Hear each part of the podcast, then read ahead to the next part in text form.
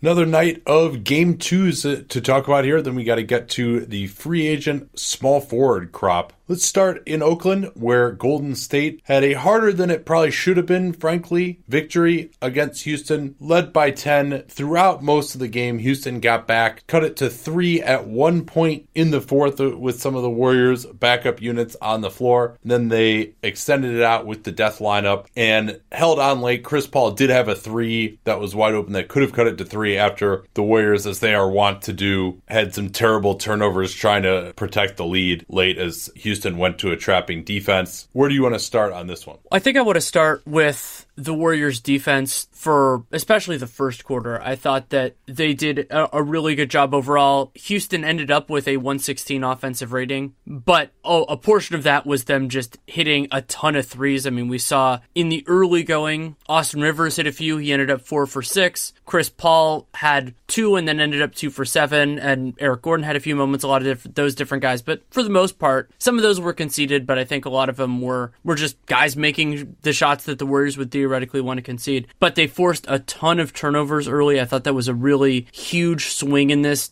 Yeah. Houston and those were those were largely I felt forced turnovers. Agreed. Well. Yeah, yeah. So it was nine for Houston in the first quarter, and I off the top of my head, I would say something like six or seven of those would be forced, and they, uh, six of them were steals. So the Warriors had 14 points off those nine turnovers, which was about half of what they scored in the first quarter. Yeah, and it felt like it was a nine point Warrior lead after the first. James Harden was in the locker room. He got hit in both eyes and thereafter, although I thought he played really well, considering uh, the issue uh, was really struggling with the lights, he was not happy to be under the lights at, at, the press conference podium afterwards. Steph Curry also dislocated his middle finger, had to get that tape. Uh, fortunately for him, that was on his left hand uh, as he was going for a strip. Uh, he had to sit out and, and, then returned later in the first quarter. But I, I thought, really, when you consider how badly Golden State killed Houston on the possession game, game in the first half, especially where they had 16 more true shot attempts uh, when you consider both shots and free throws than the Rockets did in the first half. It was only a nine point Warrior lead at halftime. Then it was only a seven point lead at the end of the third, even though the Warriors led by 15 and had a three that could have made it 18, a wide open three from KD. It just seemed like the Warriors were in control with the run of play throughout. And while it felt like Houston was dangerous and come back, could come back, back, it was really, it seemed like the three point shooting that was keeping them in it. And their shot chart, again, this is to me is the stat of the series. If you look at Houston's shot chart before the last three minutes of this game when the Warriors started just conceding layups, they wouldn't give up threes. That's what Kerr's strategy is late. They had 14 shots at the rim through the kind of normal portion of this game. And I think they were at 12 in the last game. And Houston did not get an abnormal number of free throw attempts,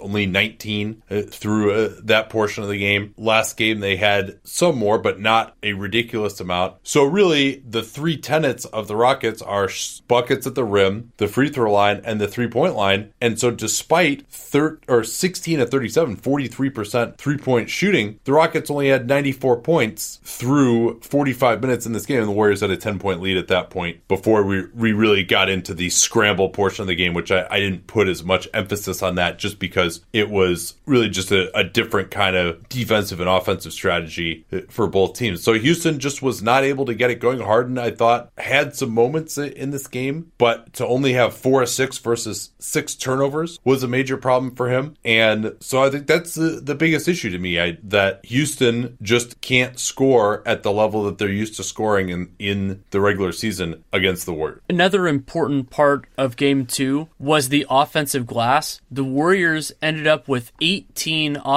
rebounds. That gave them a 37% offensive rebound percentage. And Houston, you know, no slouches with 10 of their own, but that allowed the Warriors to, to really dominate the possession game. Draymond had four in the first quarter, got some big second chance buckets. McKinnie got two on consecutive possessions. One was a tip dunk for him, the other, I think, was a Durant mid ranger the second time around. And so that gave the Warriors a little bit more life as well. And they, they missed a series of shots that, that often go in, but getting offensive rebounds, you get those chances in another way. Yeah, Here, here's a stat for you second chance points, Rockets 19, Warriors 18, despite the Warriors nearly doubling up the Yeah. actual number of offensive rebounds. So the Warriors had a, a few key turnovers, a few key misses, and it seemed like you know to have 19 second chance points for the Rockets on 10 offensive rebounds. I mean, 1.9 points per possession is awesome. They had a lot of kick out threes. Rivers hit, hit a couple of big ones, uh, especially in the second quarter, to keep it close. But again, it, it just seemed like the run of play, especially when the Warriors had their best lineup out there uh, with, with the death line, which they started again. It pro- how many minutes did, did that lineup play tonight? 24. So half the game, 144.6 offensive rating, 121.9 defensive ratings. That's a plus 22 7 in those 24 minutes. Just a destructive group. And remember, they're going against the best lineups for the most part that, that Houston has to offer. So this is not, you know, beating up on bench units or anything like that. It's just a really dominant group. And that 120, that 122 defensive rating is higher than you'd expect. But there was some hot shooting in there for Houston, and James Harden had some really nice plays as well. Yeah, it seemed like where Houston was able to get back into it a lot of times, early first, early fourth, was when the Warriors went to their bench. Now, the Warriors, correct me if I'm wrong, I don't think they had a single second in this game without either Steph or KD on the floor. And Kerr was very aggressive with the minutes again,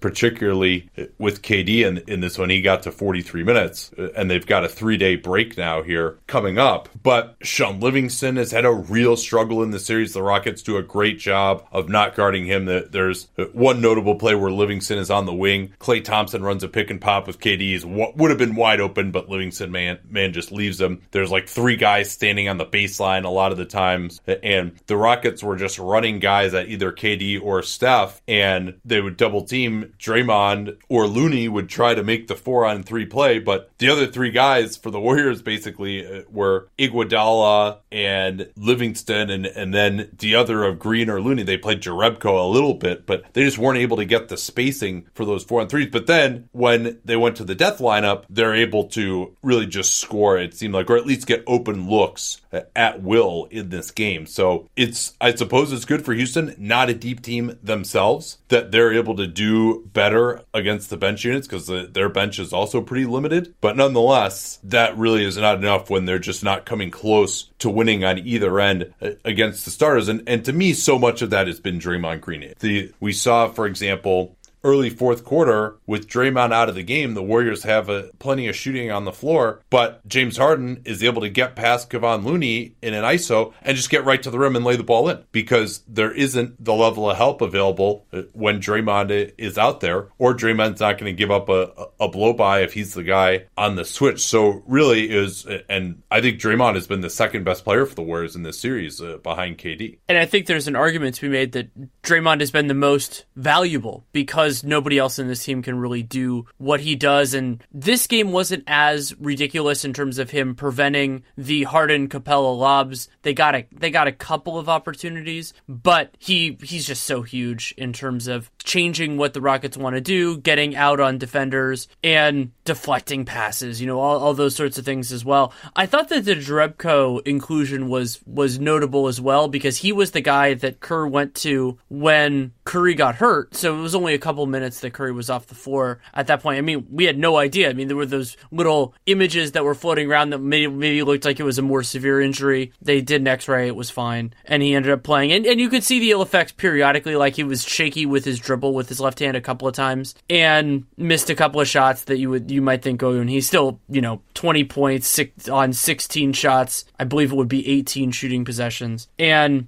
so not a bad game by any means, but not you know the the kind of dominant performance that he can have at times. And Jerebko, I thought those were his best minutes. You know, that little stretch, he had a tip dunk, he was active, had a couple different plays. But then he stayed in in some of those second unit minutes. He was on the floor. They're, they're really tweaking around with those lineups now that Durant is basically full time in that group, other than when Curry is in foul trouble and then plays with that group instead of the close of the third. So, how they balance McKinnie and Jerebko, it's not going to define this series, but it is interesting all the same. And along those lines, I thought an important part of this game was Houston getting a ton of offensive rebounds at the beginning of the second quarter. That and that was when Kenneth Faried and Kevon Looney were both out there on the floor. Now, those were not the only two players that were involved in the offensive rebound extravaganza, but in that quarter, Kerr ended up taking out Looney for Bogut. That was the only time Bogut played. And then when it got to the second half, Faried was out and Looney stayed in. And I thought that was interesting. Yeah, the rotations are, are, always interesting. I think they wanted to get a little more shooting on the floor. I thought Houston did a poor job of attacking Jerebko. I actually don't recall a single time that they actually were able to successfully isolate on him. And a big part of that is that the Warriors are just the best in the NBA at avoiding you ISOing the guy that you want to ISO. And especially with Houston, they're just very limited in terms of the ways in which they're able to do that. And part of that is because they're trying to get it up top where it's just you're so far away from being able to attack that they're able to switch around behind the play. You got to have someone very obviously run up there so you can do the switch. At that point, there's also room for guys to recover. And I, and I thought that the Warriors, I'd be very interested to find out how it was exactly that they are doing this. My suspicion is just that the Warriors are so smart and have it so well drilled that it's just the players who react when they want to. And a lot of times the big, maybe it's Draymond, it will switch it up and they'll they'll just double team every now and then. When Iguodala, who was guarding Harden much of the way, was able to get through the screen, no matter who was setting it, he would just try and get through. And then if he couldn't, then they would switch it. You know, so if they weren't getting a good enough screen or they're just trying to slip it, they just weren't getting the switch uh, to begin with. And Harden did have one ankle breaker on Iguodala at the end of the second quarter, but other than that, didn't really have much success uh, going at him. They kept Curry out of it pretty well. I'm not sure that they scored. I mean, they may have drawn a foul or two, but I don't think they just had a play where they just beat Curry uh, for a bucket that I can recall. Can you recall any of those? They're, I thought they're really able to stay out of that matchup, and when it was Curry, he did a pretty decent job, despite. Yeah, you know, I, I don't recall it. There, there were there was one where he fouled, and so it probably would have become a bucket. But generally speaking, also a lot of Curry's fouls came off ball, so you have that. Yeah. One other thing I wanted to mention just before we get on is I love Eric Gordon's drive game. He hit a couple of important threes when the Rockets were kind of keeping themselves in the game, but he's so strong and it wasn't as as extreme as some of the like great drives that he had in game one, but I, I, do think that's an added element that he brings to this Rockets attack, being in the starting five, playing serious minutes. He played 36 in this one, and not a perfect player, but someone I really, really like as a complementary piece to what they have going. Yeah, and you wonder maybe if he's someone that they might try to go to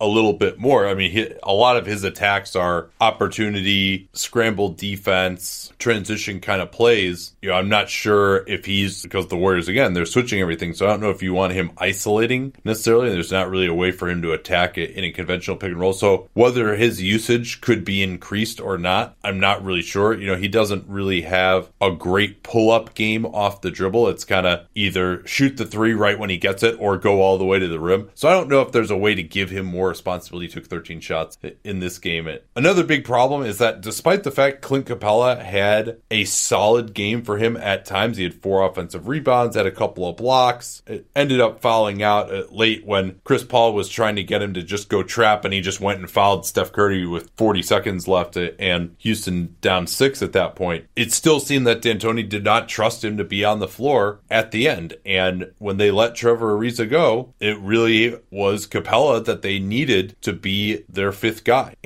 Yeah, he played 33 minutes, he had 14 points, but to me, it's not been quite the same impact athletically. He's been better than the start of the year, but not the same as he was last year. And they haven't really been able to get the lob game going to him either, in part just because Draymond is so incredibly intelligent. And then they also, the Warriors just have great guys who can crash down on the backside. We talked about this in the Jazz series where the Warriors just don't have to make as many hard choices because they have guys who can cover two people at once. They have guys who can crash down on Capela be in position where if they lob it up, those guys can run in from the backside and either make a play on Capela, knock it away. You know, Klay had a couple of plays like that, or still close out to the corner and not just have it be a wide, wide open PJ Tucker three the way it was for the Jazz. The Jazz had Gobert, but if Gobert committed to one spot, then either the corner or the lob was going to be open, whereas the Warriors just have a lot more athletes who can cover that. Um, you mentioned they went to Faried oddly for five minutes. I mean, maybe the thought was, hey, we can't score, and he's a better offensive player than some of these guys. And he actually was plus two, uh, but then didn't come in in the second half, and he got really cooked in isolation by Curry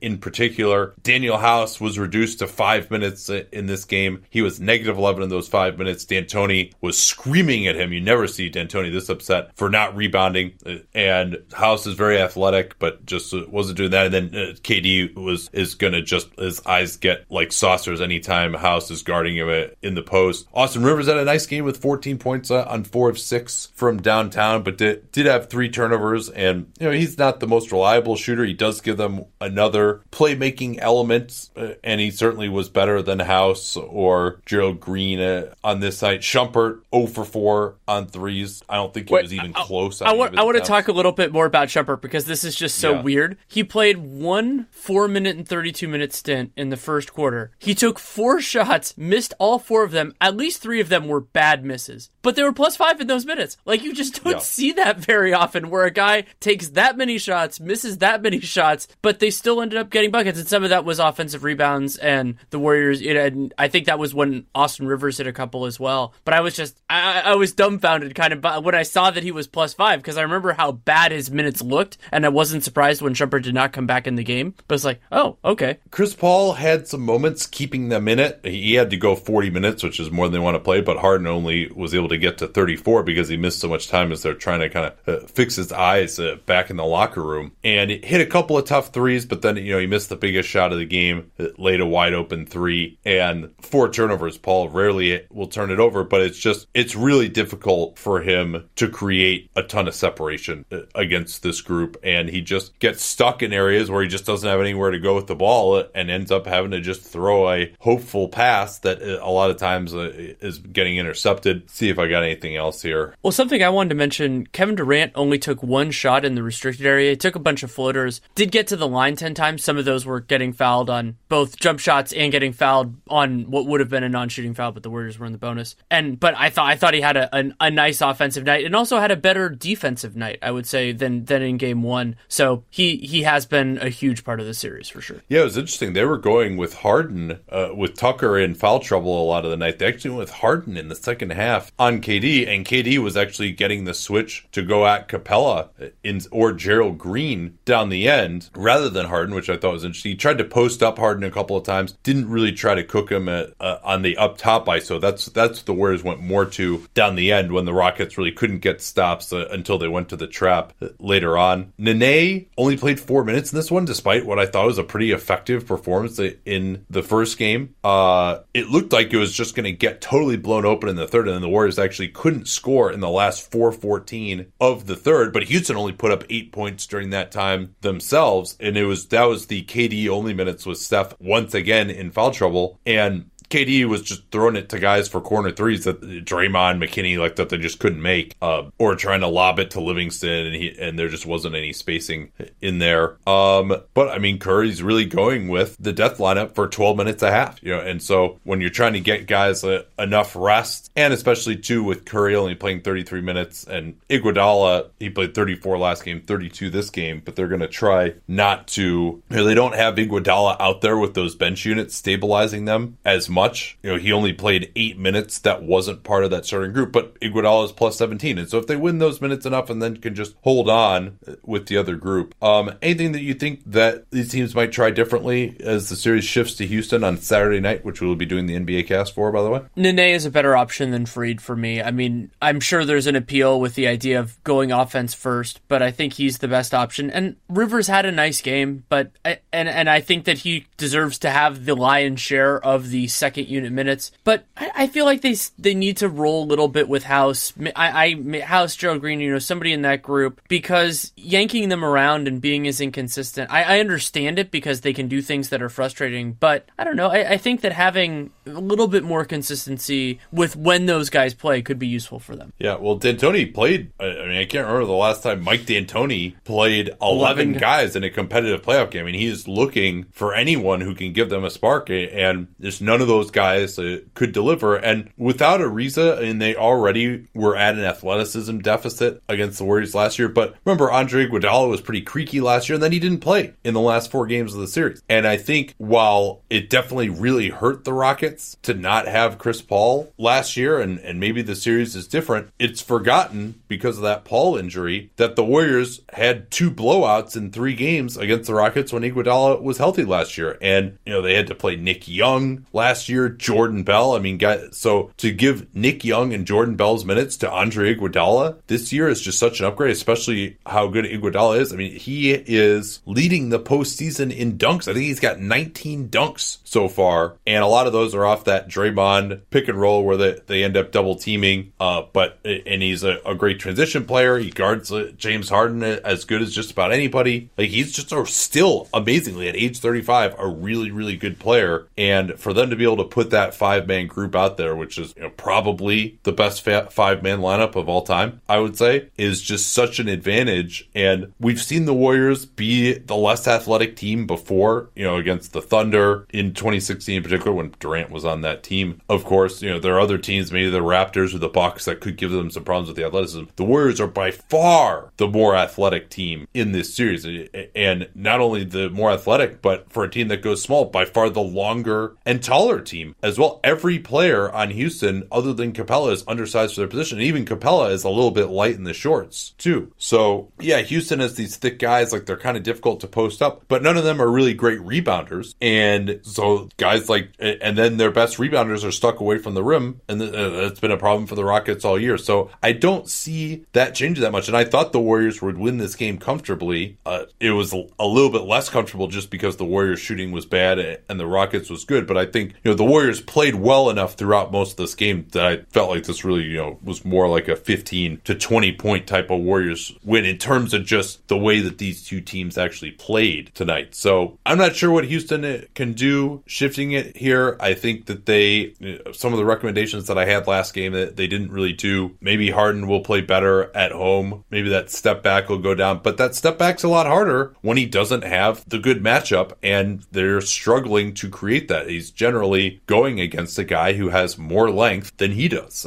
And a lot of times he's been able to get the matchup this year and shoot over the top of guys uh, on that step back who are either going to foul him because they have to overcommit to the contest or he's just able to shoot right over the top. And then the Warriors just don't have that many of those guys. And it, yeah, big surprise. You know, the most talented team of, uh, of all time is really hard to match up against. It'd be nice for the Rockets if they had a Trevor Ariza type, or maybe they had traded for another two way wing with that first rounder, but instead they got a kind of fringy rotation guy in Shumpert. They probably and, thought he would be a bigger part than he is. But and, and remember, they never used their full, not the full, but the taxpayer mid level either. They yeah. split parts of it off for like Hartenstein and other stuff, but they didn't they didn't get a real contributor with that either. Yeah. So uh, and now that's the, that really is hurting them to be sure. And I think Morey, with the constraints that he was dealt, did a pretty damn good job to get guys who were able to contribute that well in the regular season. But you know, it, it is interesting. We thought maybe this could be a revenge series for House, and no, that's not been the case. The Warriors have killed him, and he he was you know really good against the Jazz in the first round, and really good down the end of the season. I think there was hope that he would be able to be a three and D contributor, and he just can't hold up defensively, and he just uh, he isn't playing hard enough. See if I got anything else here. I'll just mention that Chris Paul nutmegged Kevon Looney, and I that always amuses me. Yeah,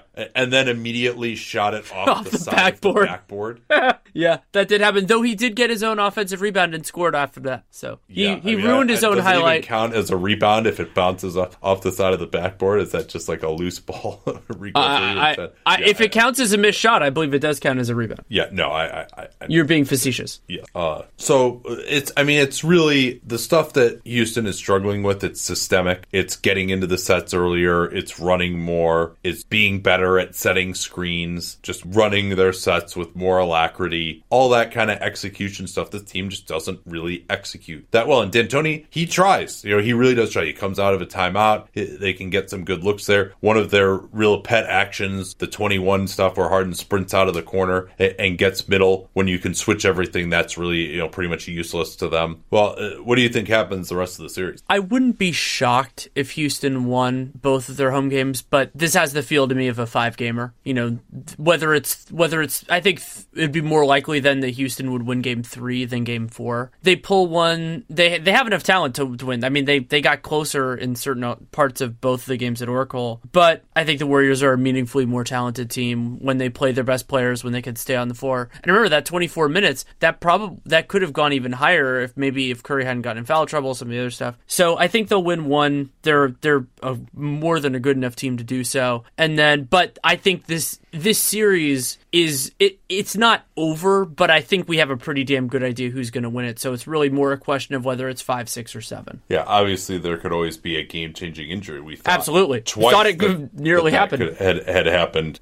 in the season. I mean, if the, if Steph Curry has a broken finger, you know, I, I, mean, I would presume that he wouldn't be able to play with that, even if it's a, on his left hand, and, and hopefully Harden uh, will be recovered by the weekend. It sort of feels like the Warriors will come out and really want to put their foot on the throats of Houston in Game Three, and then like let up in Game Four, and Houston wins that one, and then it actually ends up being like a close Game Five. Um, but yeah, I, I don't know what's going to happen here in Game Three. You would think, okay, the Warriors got to have, or, or the Rockets got to have that one just crazy barrage shooting game from deep, but they had that today, the forty three percent from downtown on pretty good volume, and that didn't really come that close to getting it done. I, I look back again where I really think Game One was the missed opportunity with the twenty Warriors turnovers. Tonight, the Warriors only I think had four turnovers in the first half, and they had probably like three or four in the last three minutes of the game that were just absolutely asinine, terrible turnovers. Uh, but you know they were for the the before Houston just started trapping, they were under ten turnovers, and if the Warriors don't turn over, they're just going to score really well uh, uh, against this team. It did not look, and this was over a 120 offensive rating for the Warriors, even with their foibles down the end, and even with 11 out of 36 three point shooting, three out of 13 from Curry. I will talk Boston, Milwaukee, but first, Mother's Day is coming up. There's nothing that we wouldn't do to make sure the special moms in our lives are happy. Shari's Berries has special Mother's Day berries designed just for mom. They're topped with chocolate chips, pink shimmer sugar, and swizzles. I just got mine sent to me. My wife, of course, quite enjoyed them. These strawberries are just enormous. I don't know where they get these things, but they uh, are huge. This is, it takes like five bites to finish one of these things uh, when you've got uh, the chocolate cover. It comes refrigerated, so they're really fresh. When they arrive, you choose your delivery date to ensure that your mom gets your gift of Shari's Berries exactly when you want her to. And of course, your satisfaction is always guaranteed. So don't wait until the last minute on this one. It's May 1st right now as I'm recording this. You could just go do this right now and then you'd just be done for Mother's Day. You don't have to stress out about it anymore. Go to berries.com, B E R R I E S.com today to order your freshly dipped strawberries starting at $19.99 for the mom or mom in your life. You can double the number of berries for just $10 more, should you so choose. I know that all of you are very responsible and are well aware of this, but just to reiterate, Mother's Day is Sunday, May 12th. So try it, berries.com, click on that microphone in the upper right hand corner, enter that familiar capspace code. Don't forget that at berries.com, capspace code to let them know that you came from us. So Milwaukee righted the ship in a big way. They led by only four at halftime, and it was one of those games, and there were many of these and Bucks fans will remember this well in last year's playoffs where it seemed like Boston should be getting killed and yet they would hang around and hang around and then in the second half make a run and be there at the end eh, and with the Stevens magic and some crazy shot making steal it. It thought we we thought it might be headed that way and then the Bucks went on a 24 to 2 run to end the game in the third quarter. Yeah, and I, I thought that there were some important developments in this game from Milwaukee's perspective on both ends of the floor but one of the big ones was just hitting shots. I mean, you could go through numerous guys on this roster, but I'll start with Khris Middleton. Middleton going 7 for 10 from 3, Bucks overall 20 of 47. And when they can do well in the possession game or even break even in the possession game and hit shots like that, get to the free throw line, even if the defense has some imperfections and it was great in the third quarter, they can survive it and then they were able to to build upon that and and really take this game over. Yeah, Boston was actually having a pretty nice offensive night until they were outscored 39 to 18 in the third, and they scored only two points in the last seven minutes of the third quarter and really just were not getting to the basket at all during that time. Give you their stats for that period, that 24 to 2 Bucks run. 1 for 11 from the field, 0 4 from 3. Their one make during that time was actually a tip in, took five twos uh, away from the rim, and they also coughed it up six times. And obviously the Bucks, when they're able to get into transition with Giannis, that is uh, when they're totally deadly. Giannis hit a couple of threes during the run, one over Horford and one over Baynes, both of those uh, off the dribble. He was able to get to the foul line a ton, ended up 13 of 18 from the foul line. I thought overall the Bucks got a lot more calls than they did in game one of just the Celtics putting their hands on them on the drive. I, I think we mentioned that after game one that that would be if we were running the Bucks that that would be what would be on our tape to the league after game one is here's all these times these guys are putting their forearm on our, our guys, Giannis in particular, when they're driving. Eric Bledsoe was awesome on both ends 21 points, 3 of 5 from downtown, 7 to 12 overall. He had 5 assists as well. The Bucks, I thought, passed it a little better in this game. I still think the Celtics, to some degree, are exposing that they are not an amazing passing team. It, it, but it was funny. There was a lot of sequences where I would see Giannis or Bledsoe would drive, get double teamed, miss the obvious open guy, but then they'd swing it around and get a good, end up getting a good shot later in the possession anyway, just because the, they had that level of, of, spacing and that level of gravity with some of their players. Um, I don't know. I've rambled on for a while here. What else you got on this game? I'm still trying to figure out where kind of kind of where this goes if Malcolm Brogdon is unavailable or limited in terms of the support guys. But even though he got in early foul trouble, I still like Mirotic as that kind of short term option. They did get some some good minutes, some very good minutes at moments from George Hill. Also, that the three that he had at the end of the at the end of the first half was awesome. I called it. Yeah, you, the pull up three. Yeah, you corrected me. I said it was like a throwback George Hill, but as you noted, and this is true, George Hill didn't have that that three in his arsenal, you know, going back to even his San Antonio days or his, his Indiana days, and didn't really love Sterling Brown. Connaughton had a had a good plus minus, got a ton of rebounds. I still don't see, you know, like a conference finals type of player in him. You know, if need be, then you can you can get a little bit more from him. So getting Brogdon back, and hopefully that's going to happen in the near term, that would be very important for them. And to have an, an effective offensive game, Brook Lopez had had some moments, but I, I didn't think he was as big of a force as I expected in yeah, a game he was, that he was negative twelve in yeah. the game they won by twenty one. I know. I, I, was very surprised by that, and I mean, and so and, and Giannis pulling and making a couple of threes, you know, in that in that kind of to close off that run. That I don't think that shot is going to be definitive for him this season. Yeah. But you're he's five, he's five and nine in the series. Yeah, so I mean, you're kind of sitting there going, well, you know, he's more confident in it now, definitely than he was earlier. I think Feldman had the stat about how this is the the first time since 2016 that he's had multiple made threes in three consecutive games. It's only the second time in his entire career, and not going to be the reason the Bucks, you know, win or lose the title this year, but he's still young, and you think about where where that game could be going if he can get if he can get that weakness a little bit yeah. stronger. It'd be it's incredible. Well, that's the antidote to the guard him with the center strategy because if you actually have to guard him out there off the dribble, now he's just going to be able to blow by that guy. You, the hey, we'll kind of wait back in the lane and like try to time out his euro step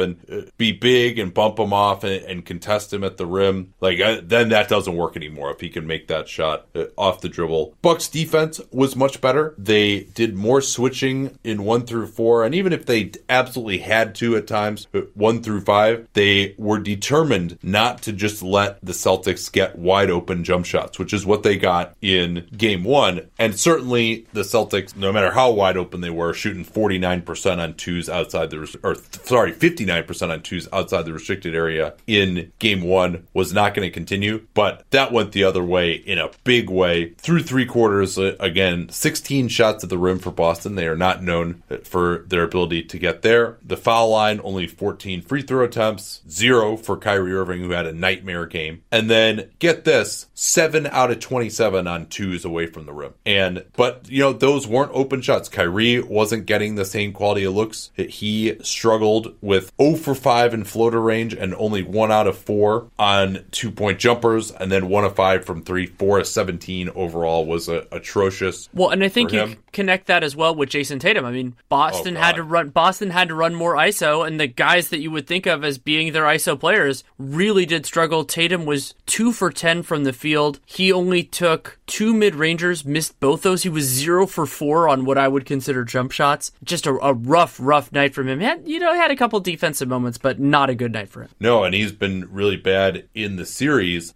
And Locke had this stat that of players who had more than 100 ISO possessions this year. Tatum ranked 95th out of 95 such players in efficiency on isolation. That's not what was supposed to happen uh, for him this year. So he has not really been uh, effective there. He doesn't have the ability to get into the lane and draw fouls in those situations. It's all uh, the long two, and he hasn't been able to hit that as well. The Bucks were more aggressive, helping early also, uh, and but nonetheless, they also were flying around more towards shooters. I thought Giannis had a much better defensive game. Bledsoe had a much better defensive game as well. Brook Lopez was more mobile. He wasn't just camped out at the basket. He got out on the floor a, little bit more in his minutes, and those wide open pick and pops for Horford really were not there. And I think an, another key stat here, because what we said right is, well, the Bucks are just going to give up a ton of three pointers to the Celtics, right? That's what they did in the, in that first game when they're 24 out of 55 in the regular season. The Bucks give up a lot of above the break threes. Well, during the competitive portion of the game, first three quarters, they only gave up 23 three point attempts and they got up 47 themselves. And Boston didn't shoot them horribly. They actually were at 36% on threes in the half court, 8 out of 22. And when I say in the half court, I mean like non heaves. Uh, so it was just much better for, from the Bucks in this game. You figured they were going to come out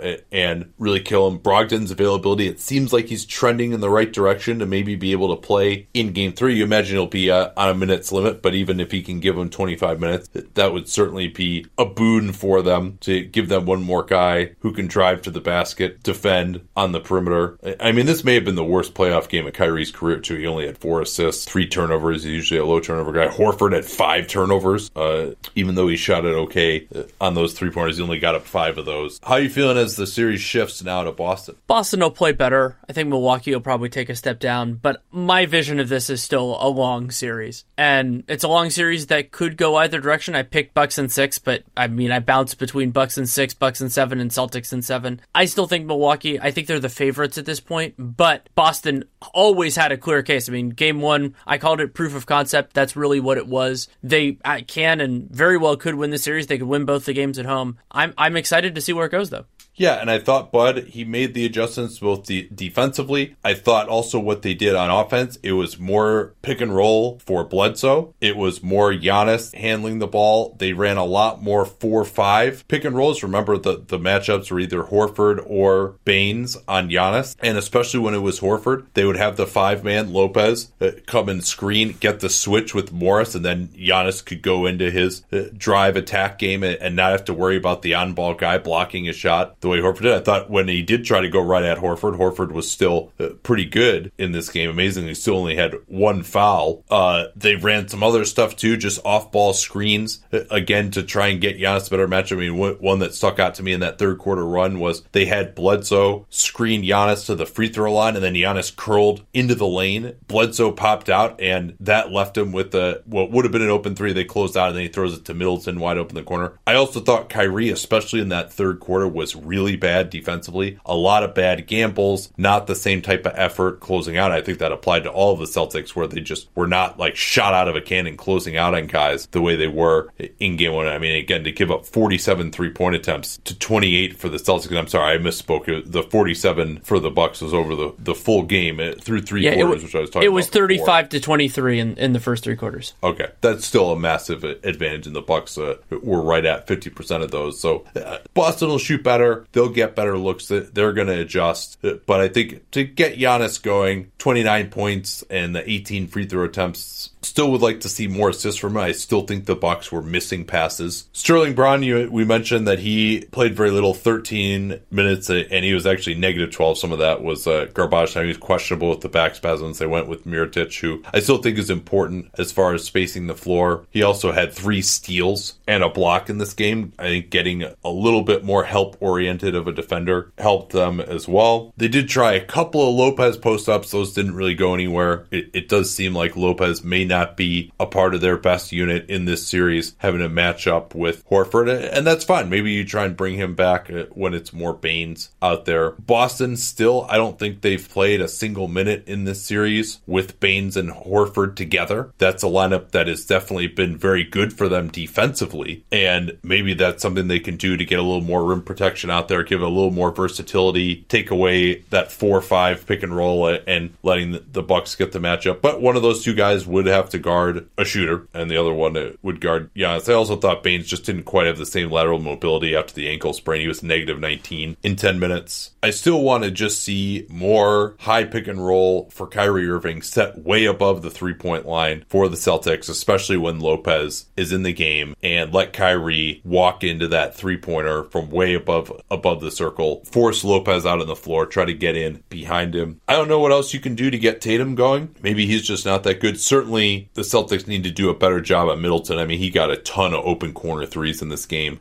A lot of those in transition. The Celtics transition defense wasn't nearly as good in this game either. I thought the Bucks did a better job of getting guys ahead of Giannis and sprinting to the corners, filling the corners so that the Celtics just flattening out and building a wall at the free throw line wasn't as viable. I thought Lopez in particular too did a nice job of getting down there on offense in those semi transition situations. So I, I, think, you know, Boston, if they're going to win the series, I always say it, you know, unless you're a team like the Warriors, if you're the road team, you better be up 3 1 because uh, then you're stuck trying to win two of the last three with two of the last three in the other team's building. And the Bucks seem to have gotten over their first game. Just now, I, hopefully, we will see a close game in this series. That would be nice. All right, we got to get to the shooting guards here. But first, this from GOAT.com. Sadly, the player that some are starting to think is the GOAT, although that legacy took a little bit of a hit this year without making the playoffs, that LeBron James, he's not involved anymore. It does, it is kind of a bummer that he's not there. But the GOAT of buying sneakers, GOAT.com, is at your beck and call whenever you want. The big problem with buying sneakers online is there's more than a coin flip's chance that the shoe you're looking at is fake. But at GOAT.com, the largest marketplace in the world for authentic Yeezys, Jordans, and over 600,000 sneaker listing, you can take advantage of the safest way to buy and sell authentic sneakers online. The whole process is frictionless. They accept sellers with the best reputation, and then they verify all sneakers. The way it works is these sellers ship it to GOAT and they inspect every detail the stitching, the color, the size, and weight. They have experts that can tell you exactly how a pair of Jordans is supposed to smell. They know that every pair of sneakers on the site is going to match exact factory specifications, and you're not going to find better prices for verified 100% authentic sneakers anywhere else. The way to get started with them, goat.com, G O A T, you know how it's spelled, goat.com slash capspace. Go right now before the sneakers you want are gone. Although I do suspect that you'll find some other awesome ones that I was, when I was shopping on there, I, I got a pair of uh, Kamikaze 2s, what Shawn Kemp used to wear back in the day. Pretty nice colorway. That's what they call it, right? Colorway. I was just struggling to find which sneaker uh, I wanted to get. It was really an insane selection there. So once again, goat.com and don't forget that slash capspace URL to let them know that you came from us. All right, pre-recording this now. We don't know what happened in tonight's games, but we got to talk about the free agent small forward crop. And that, of course, starts with the two best players available in free agency this season Kevin Durant and Kawhi Leonard. Both of them have player options, which they will certainly be declining. KD, age 30, Kawhi, age 28. And this is something you've mentioned before, but those two guys are, if they do leave their present homes in Golden State and Toronto, that's going to reduce the available free agent money for everyone else because those teams won't have a max salary spot to replace them. And they will, of course, take one up with, you know, as rumored, the Knicks and the Clippers. It'll also be the first time, I think, one of the differences between these two guys. First time Kawhi Leonard hits unrestricted free agency. That third contract is is oftentimes clarifying for what a player values most. That might not be more apparent than in Kawhi's case because the situation he is in right now is pretty damn good. I mean, the Raptors are very talented. We'll we'll see how they feel after the end of these playoffs, but they've they've been one of the best teams in the league this entire year, despite being very cautious with Kawhi. And and that you know, obviously, the more he's on the court, the better the Raptors would have been. And he could go to the Clippers. He could go really wherever he wants. I mean, both of these players are good enough and where you move things around. If, if for whatever reason they want what you what you are bringing to the table, it doesn't matter. You move heaven and earth to make it happen. And I don't know what kind of meetings they're going to take. And this year, to be frank, there are so many teams that have cap space and so many teams in major markets that I don't think there need to be those crazy gymnastics of take a team with a meeting and then say, "Can you figure this out?" Because not only is their holdover their their prior team so good, but you know the Knicks, the Nets, the the Lakers, and the Clippers, if they want a major market, they can can go there in any other team, as I said, they'll make it happen. We can move down now into the star tier of players, and the star tier of players is usually the one that gets the most overpaid on some of these crazy contracts in free agency. And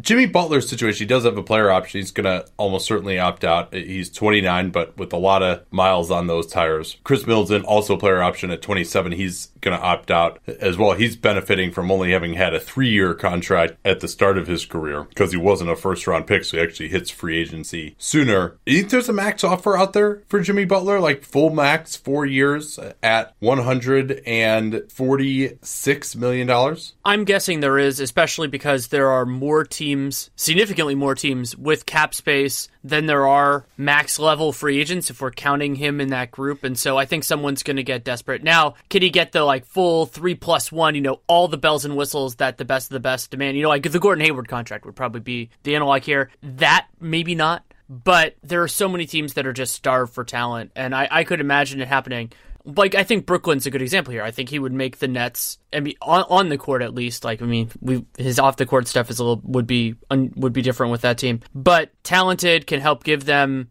kind of take advantage of some of the opportunities they create. I his defense it to me isn't where it was in his best years in Chicago, but he still can provide value on that end. And Brooklyn could use a player like him and this is really their opportunity. So if the best players say no, they could theoretically roll the space over to 2020, but that would be a little, it, will be easier said than done, and there's no guarantee they're going to get somebody better than Jimmy Butler then. Yeah, the 2020 free agency is not good, although we could see that added to. Well, and something interesting, you brought up the is there a max contract offer for Jimmy Butler? His negotiations with Philly are fascinating too, because do they, what price do they want him back at? You know, the, the elements of a fifth year versus a fourth year. It's, it's a, it's a complicated situation situation made even more fraught because of the Tobias Harris situation. And so they're depending on how much ownership is willing to spend, not only in the near term but in the long term, they they could go really expensive here. That would allow them to use to use bird rights, early bird rights to retain JJ Redick if they want to go that way. But they could also clear cap space and theoretically if Philadelphia wants somebody else, if the right person is interested, they could do that as well.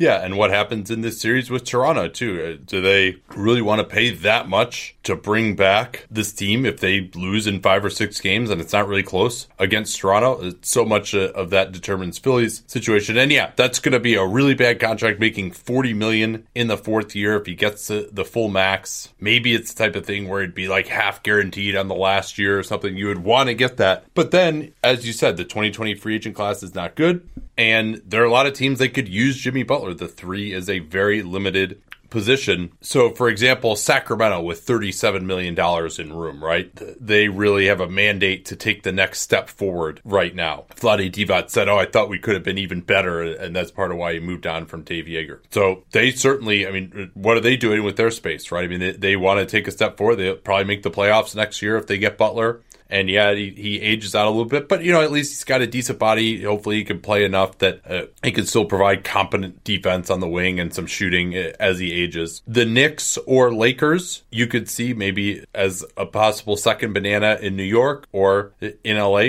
Who else are they going to get besides Butler? A lot of pressure, of course, uh, on them. Clippers doesn't seem like the direction they would necessarily go if they miss out at, on Kawhi. You could see them maybe making him an offer though as, as the second guy again if they're because it really for them it, it makes a lot of sense because he's probably close to worth it the first year. And so now you're trying to compete uh, already. Uh, how well he would get along with everyone you you never know. Indiana absolutely you would think would make that offer rather than trying to bring back Bogdanovic and Thad Young. They they've and actually they would still have Bogdanovic's hold. Uh, they've got 31 million in room in Indiana with his hold and they could get to that max offer pretty easily. Dallas don't necessarily see them going there. Brooklyn you mentioned mentioned, I'm skeptical that they w- would go there. I think they're trying to build a little bit more for the long term. But once again, you, what, they, what else are they doing with the space? You know, and, and, Atlanta, I wouldn't see them going in that direction. But it just it seems like there are enough teams, there are a few enough candidates for that money available that the offer, if not at the max, close to the max, is going to materialize. Maybe if he wants to play for a better team, they'll try to hold that over his head, and the offer will be a little bit less. But you know, it's really hard for me to see it being less than you know 120 20 million guaranteed, something like that, just because there are so many teams and he's he plays the wing. And I still, I, you know, I like him better as a free agent than Kemba Walker. You know, I think it, if you look at just the hierarchy of all the positions, he's probably, he's behind KD and Kawhi, obviously. He's behind Klay. He's behind Kyrie. And then it starts to get to eye of the beholder. You know, Al Horford, if he opts out, Tobias Harris is younger, but not as good as Butler to me. Kemba Walker, you know, he's right in that range. So I, eye of the beholder, maybe teams are just like, oh, his injury history and he's too difficult to deal with. I'm going to rank him below all those guys.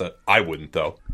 So let's turn now to the guys we have classified as starters. I'm actually going to move Al-Farouq Aminu into the power forward group. So we really only have two guys you look at as starters. One is Harrison Barnes with that player option at age 27. Speculation that he would opt out of that and sign a longer term deal with the Kings uh, for a little bit less. If I'm Sacramento, I just, you know, fine, he picks that up. And that's what our projections for them have right now 25.1 million that he would pick that up. It did seem like that deal was made uh, for them to want to bring him back, though. Uh, and the Kings probably value him more than other teams. Though I'm not sure if they should, because I think he's better as a four than a three. But again, you get into the scarcity of the three around the league, and he can play the three, even if he's not amazing at it. And then uh, Bojan Bogdanovic uh, is the other one at, at age 30, coming off a career year there. Bogdanovic is going to have offers on the table. I mean, he really did ramp up his role when Victor Oladipo went out. I thought he looked good. You know, maybe not a playoff guy in that role, but not every team needs to have that that kind of small forward, and there's so much money around the league right now. So Bogdanovic, I think he'll get a strong offer from the Pacers. How they define their offseason is a huge question because they have all these unrestricted free agents, and so the player has a, has a voice in the process. The team does as well, and they sh- they'll be able to retain him. So I, I wonder how yeah, much. Well, well, that's interesting, by the way, though. With the Pacers, let's talk about that because he made 10.5 million this year. His cap hold is 13.7 million, and they can pay him 175 percent because he's been on the team two years, early bird rights. So they could pay him a contract starting at just under $18 million per season uh, over four years, but they could give him the 8% raises because he's, he's early bird. Early bird. Um, I mean, that would be a lot of money and a lot of years for him, but you could also see him having an offer that would be a higher starting annual value than what they could do holding on to that 13.7 million cap hold. If they want to pay him more than that to start, now you're vaporizing more cap space space to do that. So that's that's going to be really interesting. I mean, the number of years to me for him is going to be very very important. Agreed. And I mean, this at age 30, you expect that each year is going to be, you know, it, it's more likely than not that it'll be worse than the last. And I mean, he had a career year, so you would you would kind of lean that direction anyway. So does a team like Sacramento to create the Bogdanovic combination? I mean, I also think just adding a little bit more another dynamic offensive player if they want to go in that direction, they absolutely could. And you know, Brooklyn could bring him could bring him back. They could go in that direction. It's been a, it's been a little while since he was. Yeah, there. I mean, I think they have Joe Harris. I I, I don't think they're going to do that. I think they want someone with more size and athleticism on the wing. I I, I think they do too, but that's always hard to get. And and so for Brooklyn, I mean, we've, we've they've come up a couple times in this. The urgency of now is is it just hard to figure out for me with them. Like I could see Brooklyn playing the long game here and just rolling it one year, but if they see the success they had, this is a loaded free agent market. They have some buzz. I could see if if the best players don't say yes, I could see them dipping to about this level. And I think that's about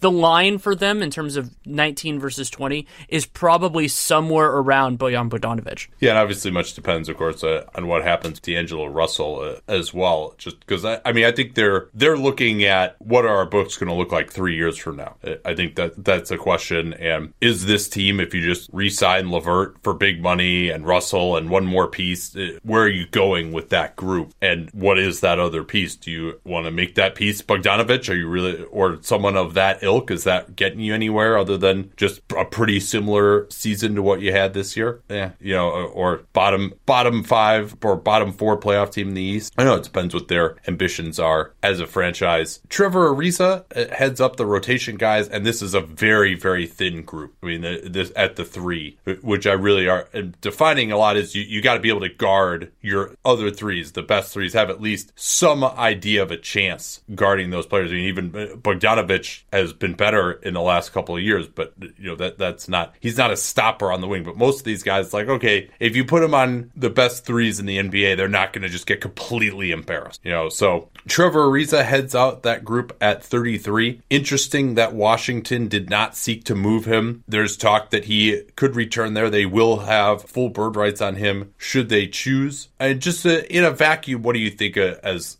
a number for Ariza? Actually, a clarification: you, they do not have full bird rights on Ariza. They just have non-bird rights that are rich enough where they should Oh, be able you're to right. pay Yeah, him. yeah. I, I forgot that he. Uh, yeah, I, I was thinking he got traded. He's just stupid. Uh, yeah, yeah. So, But but so that, but can- still, it should still be fine. Uh, The primary difference there is they, they can't go all the way to his max, and they can only give five percent raises. But I don't I don't think that difference matters really Yeah, at all. they- I mean, they could start him at 18, which is Yeah, enough. that's plenty. You would think. I would think. And Ariza, you know, 33, you're getting into some of the, the duration related questions here, you know, do, giving him more money for like two years than when you stretch it out, not only because you don't know how he's going to play then, but also that adds a lot of serious money on the books. And so many of these teams that have real cap space aren't necessarily sitting there saying, like, we're going to be cheap forever. You know, they're going to get more expensive. I'm not saying Philly's an option, but I think that's a good way of thinking about this. Like, oh, yeah, they have other guys that are going to get more expensive too. Caris LeVert, you brought that up for Brooklyn. I don't see the greatest constituency for Ariza this offseason. Sacramento seems like a possibility, just depending on how they see the position. The Lakers, if they want, if, depending on how, how they see their forward, their front court rotation Supposedly pursued him from Phoenix when he was available. Right. So, and, and I could imagine, I could imagine that being interesting. He is an, an LA guy, went to Westchester High, also went to UCLA. And if he is willing to lower his sights down to the mid level, then more options open up because there, there are some teams that just don't have the spending power that would be interested in Ariza because small forward is such a scarce position. Yeah, and he still provides uh, some two way value. I mean, at 33, I thought he took a, a step back this year, to be sure. Did not have the touch uh, from three a lot of the year and looked to really be lacking explosion around the basket. So you never know, guys. Guys who are at that level can just lose it and not have it anymore, you know, around this age. But you're always going to get a chance if you've got some size and some shooting ability at the small forward position. So he's clearly at the top of that rotation group, and someone will likely bring him in to be a starter. I, I just listed him as rotation because I don't think it's going to be a long term starter money type of, of contract. But you could very easily see him at the very uh, least getting a similar contract to last year, which was one year, 15 million, and maybe even getting a, a second year as well. Maybe he gets a partial guarantee on a second year. Maybe it even goes uh, beyond that potentially, or maybe it's a longer contract at the mid level for a contender. But I mean, but still, as a rotation piece, despite the fact that he's a little bit diminished, you think he could help nearly any playoff team just due to his skill set. James Ennis has a player option worth 1.8 million. That is his minimum for next year. It would be fully guaranteed, so that is, you know, security of the money is there. But I, I hope and expect that he would get a much richer, richer offer than that. What, why is that? I just think he's I think he's capable defensively. Not necessarily a high usage guy, but I don't think a lot of teams need that from their from their three. To me, he like the, he's the type of player who it's very it's harder to find than teams think. Treveon Graham, I, I, I harped about him last year, and I, I think it's a similar argument for those two guys. And on second Well, units, Graham, I mean, And Graham didn't get much money. well, so, so here's the thing: like Ennis did not have mu- much of a market last year. Mm-hmm. Had a disappointing year. You would say he's 29. Uh, I think the athleticism in particular looks like it's uh, declined uh, to some degree uh, from downtown this year. 35 percent, but not a very high attempt rate. Now, the, the, he has been valuable for Philly. You know, just as someone who is a stopgap and hasn't killed them. I, mean, I think he really changed that series. As crazy as to say, having him back against Brooklyn in the first round. But I don't know. He seems like another one of these guys that we maybe value more than the league does. I agree. I don't see think he's going to opt in, but I, I don't see him getting more than like maybe three million a year or four million a year or something. M- maybe for two years. It seems like the type of contract it would be. And and again, we we've talked about this too of just where is that line going to fall with there being more money this year, but so many free agents as well. I agree with you. I think he should be higher valued just to, as someone who can give you semi competent play on both ends. But you know, Houston, who desperately needs wings, just got rid of him. You know, they thought that Danuel House and uh, Austin Rivers uh, were better than him. So I, I do think that there's, and they traded him to Philly, but they didn't get anything for him. They basically just straight up dumped him on a minimum contract. Uh, anybody basically could have had him. So I, I, I fear that his value is a little lower. I agree with you. I, I wish that he was was more valued around the league, and I think this. I think that DeMarre Carroll, who is also in this group, has more of a constituency. Also has the benefit of playing, you know, you can play him at the three, you can play him at the four. And while the old Arnovitz chestnut about if you have to ask, he's a four, I think there is some merit to that. But almost all of those guys actually play the three because yeah. there are so few threes. And so you, you kind of get into that best position versus optimization for value purposes. Carroll, 55% true shooting each of the last two seasons with the Brooklyn Nets and just just a, a competent a player that you can rely on in, in, your rotation defensively and I think offensively he brings enough to the table without taking that much away that I, I just another guy that I just really like and, and feel my instinct is that he's going to get undervalued and part of that is the choice that Brooklyn has to make in terms of cap space versus retentions. I'm guessing that they will just shed some of these cap holds and then that makes him really a, a free agent without much tying him to the Nets themselves other than a good season. Yeah, at age 32 uh, for Carroll, you know, clearly uh, is the second best guy in kind of this older rotation level of group. So uh, I think he is going to have a market if teams are smart. Darius Miller, I mean, he's really more of a fringe guy. Have him in rotation just because he's been in the rotation. But the problem is he didn't hit the three ball nearly as well this year as number one at, at age 29 this offseason. And then also just defensively just lacks the athleticism to really compete at the three. He looks like a three in terms of his stature, but he's not going to guard the best guys. He's just too slow, can't jump. Uh, but uh, teams are looking for a sniper at that position. And then you get down into some of the fringe guys. We could just go through them quickly. Thabo Sefolosha is 35. Luca Mbah a Moute is 33. And then Vince Carter, to me, is like better than some of these guys. You've also got Omri Caspi, who's really more of a four at this point. Hezonja, Glenn Robinson the third, who's almost certainly going to get that team option decline. He wasn't really in the rotation this year for Detroit. And other than that, you've really just got a lot of guys who are just not really. You don't even feel good about having them in your rotations. Why they're classified as fringe. So I mean, and, and, if you, and if yeah. you want to know why a guy like James Ennis should get paid, it's because of when you look at this list below. I mean, right. Hezonja, Glenn Robinson, and Moute just mostly because of health. I mean, yeah. he had a, a, completely lost season due to injury. I don't trust. You know, if you you yeah. pencil that person in, even if it's on a minimum contract, you don't go, oh, our our backup three is is set. Some of them are actually better at power forward, and then they're not consistent. I mean, Mario Hezonja, I I still technically am the Archbishop of the Church of Hezonja, but 28 percent from three this year, fifty percent true shooting on 21 usage now. You can pull that off on that god awful Knicks team. But thinking at this point, it's a lot harder to say right now, oh, yeah, he can be a big positive part of what we're trying to do. Now, at 23, he could eventually get there. Actually, he just turned 24 in February. He could get there, but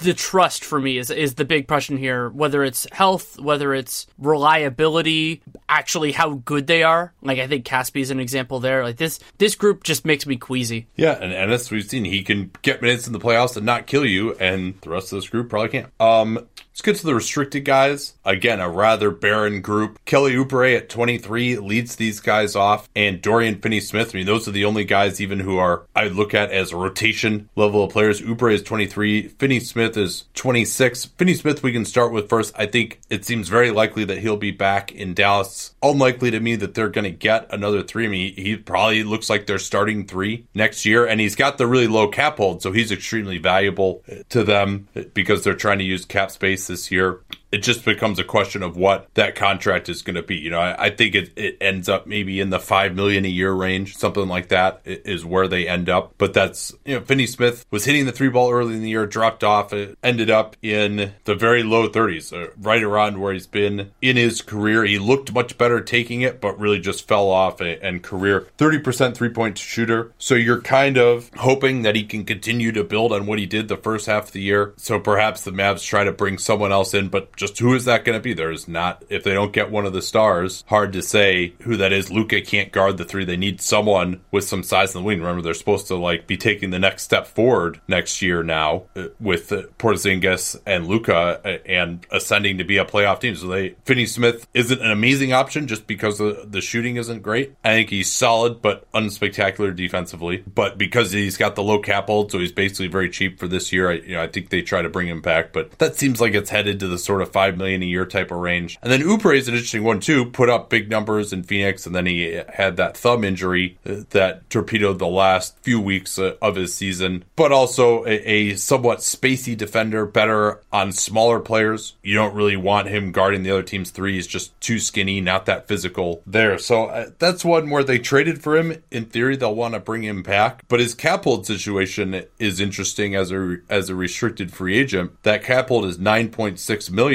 Phoenix doesn't particularly have a path to space to get a point guard unless they move on from his cap hold or go for a stretch of Tyler Johnson and his 19.2 million or make some kind of a trade. So uh, they're looking at 7.6 million right now with his cap hold on the books pending uh, uh, what their draft pick ends up being. So there is a scenario in which maybe they just let him go and he becomes unrestricted, but seems unlikely that that would happen right at the start of free agency. And they could potentially be looking to make their own free agent or restricted free agent offer to someone like Terry Rozier or maybe like Malcolm Brogdon or something, and then maybe they they pull Oubre's qualifying offer and take his cap hold uh, off the books, and he could become unrestricted. So I, I, I he doesn't seem like someone who's going to get an offer necessarily, but I also don't think he's very similar to a lot of players that they already have, although better than say Josh Jackson and you know TJ Warren is somewhat inscrutable as well. So I, I do think he's a, a, valuable player for them, and he's in some ways more of an adult in the room than a lot of the guys they have on the wing. So it's I'm not sure where that's going. What do you feel as far as what ends up happening there in terms of them making him an offer? It seems like one of those ones where it's like, oh, we can't let the asset go, but you're not so important to us that like we're gonna move aggressively to lock you up with an offer that you're gonna like on July 1st. I don't have a particularly great read on Oubre. Players like like him are the to me the it only takes one restricted off restricted offer type of thing where they're you know 15th pick in the draft a few years ago still only 23 years old doesn't turn 24 until partway through next season that somebody with space or maybe with the full non-taxpayer mid-level exception just goes well look at this forward market. There aren't that many guys available. He's younger than a lot of them.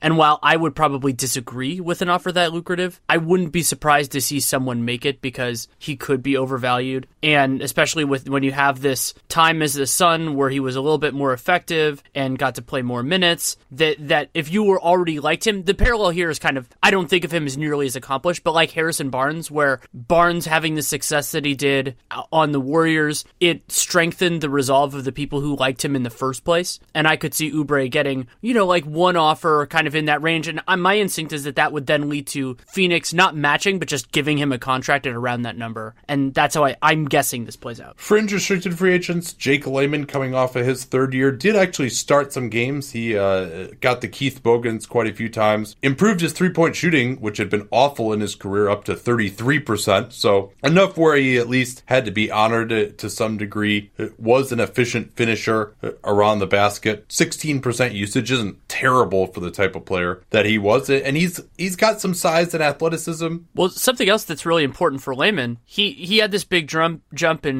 effectiveness true shooting this year. And a lot of that actually came from two. He did shoot better from three. He went yeah. from, you know, mid 20s on overall, I mean, he, over the first two years to 33, but 65% from two is is pretty yeah. impressive. I don't yeah. know how much of that is sustainable. You know, you, you can see shooting 50% well, on 10 to 15 feet, shooting 38% on long twos. Both of those seem a little bit rosy to me, but you know, he he's he has more athleticism than you think. He did a good job finishing around the rim and took a lot more of his shots there, which is important and something you could see Layman continuing. Yeah, I mean, Layman had only played about 400 minutes in his career prior to this, and we were critical of them even picking up his non-guarantee because he had just been a complete non-factor. He had a really nice summer league shooting the ball, and I think he established himself as an NBA player with 1,300 minutes uh, this year. Actually, started 33 games, and I think a lot of what happens with him will be dependent on what happens with Al-Farouq Aminu in Portland. Maybe they even would think, hey, he's got a small cap hold. We can kind of really hold his price down and bring him back, and he could be a stopgap starter for us if Aminu leaves uh, next to Harkless. Stanley Johnson, age 23, got traded to New Orleans. There was hope that maybe he could break out there. He did not. He's just been a total struggle for him. He's just never improved, and in fact, has almost regressed. Shooting the ball does have the defensive potential. He is someone who will probably get a look, but it, seems like he's right around the minimum. I would be very surprised if New Orleans Orleans gives him a, a qualifying offer at this point. Same thing with Justin Anderson in Atlanta, who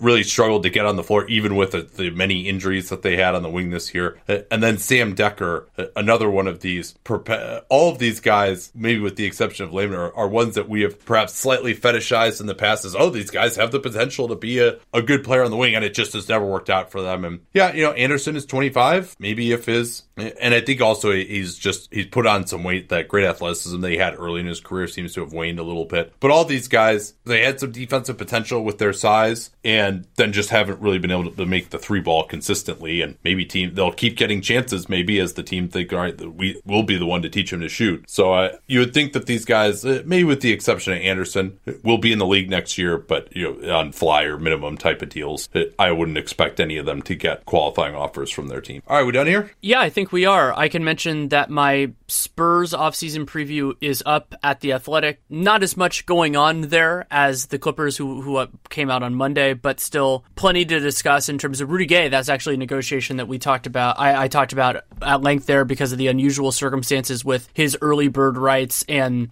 their flexibility relative to the luxury tax. So I, I like I like going through that exercise with them, and I kind of went big picture in terms of the next couple of years of their timeline. All right, we are going to be off on Wednesday night because we did that special Saturday episode. So, but fear not, we will talk about Wednesday night's game on Thursday night's episode when we will be back. We'll talk to you all then.